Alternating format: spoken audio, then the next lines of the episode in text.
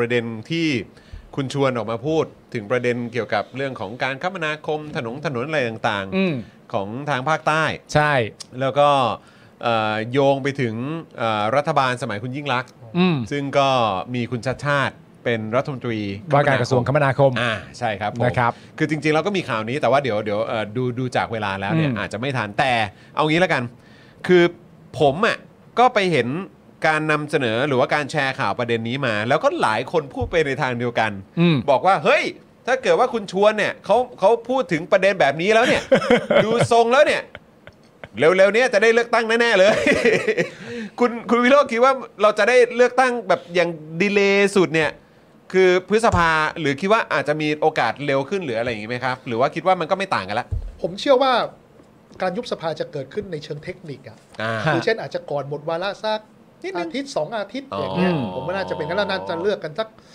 อ่าหลังสงกรานต์หรือไม่ก็ต้นพฤษภา อ่า เชื่อว่าจะเป็นอย่างนั้นนะ ฮะ แต่อย่างนี้ครับ ผมยังเฝ้าติดตามดูเสมอนะ ครับ คือณวันนี้ทุกคนบอกว่า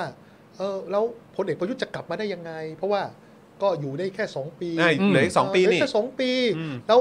หลังจากปีที่ 3 ปีที่ 4 จะอยู่ยังไง ผมว่า ครับ ก็ถึงเวลานั้นก็อาจจะยุบสภาก็ได้ก็หมดสวก็ไปด้วยกันนะ อ่าครับผม อืม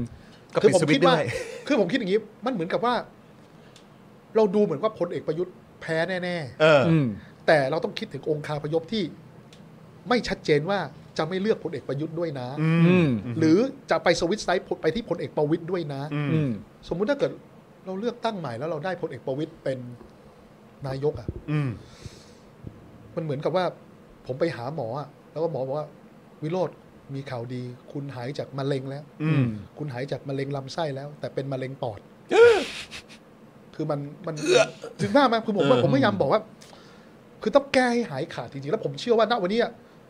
คือเราอย่าประเมินสถานการณ์ต่ำเกันไปคือตอนนี้ ฮะ บอกเราทุกคนจะรู้สึกว่าโอ้ยยังไงพลเอกประยุทธ์ก็คงไม่ได้ไปต่อ อืม แต่ผมรู้สึกว่าตัวเขาก็รู้สถานการณ์เหมือนกันถูกไหม อืม อย่าลืมว่าเขาก็มีเสนาธิการ อ่า ท ค หา รับ รท ผ หาร ม เขาก็รู้สถานการณ์มันเหมือนกับว่าวันนี้ผมรู้แน่ๆว่าทะเลสาบนี้มีเนสซี อยู่อยู่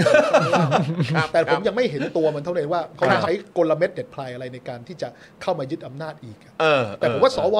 250 นี่ใส่เต็มคาราเบลแน่นอน ฮะ ไม่มีสำนึกบาปบุญคุณโทษอะไรหรอก ในหนึ่งปีในหนึ่งปีที่เหลือเนี่ยนะฮะแต่ว่าในมุมมองของคุณวิโรธก็คือว่า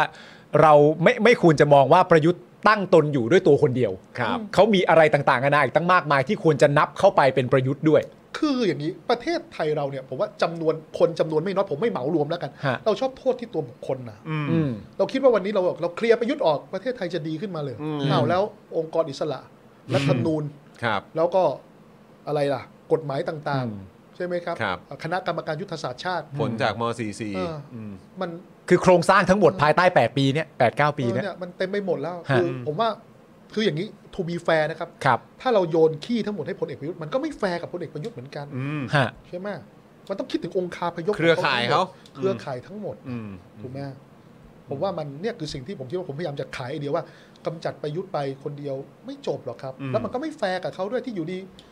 เรื่องไม่ดีทั้งหมดต้องให้เขาแบกรับไปผมว่ามันไม่ใช่อะ อืม อืม มันเป็นทั้งประยุทธ์ อืม และพรรคพวกและระบบเครือข่ายของเขาอะ คนที่มีส่วนร่วมทั้งหมด อ่ะก ก็ ล คือ ไกพลังงาน อืม ถูกไหมทำไม ครับ เรา ผม คนทำไมเวียดนามไฟหน่วยหนึ่งสองบาทแปดสิบทำไม อืม เราสี่บาทเจ็ดสิบสอง อืม เฮ้ยทำไมเราต้องมีโรงไฟฟ้าฟอสซิลที่มีกำลังการผลิตเกินไว้ถึง 50 กว่าเปอร์เซ็นต์ อืม ทั้งที่ค่ามาตรฐานคือแค่ 15เปอร์เซ็น อื ต์ ม ก็พอแล้ว อืมอืมอืม เฮ้ยถ้ามึงจะไปอนุมัติอนุญาต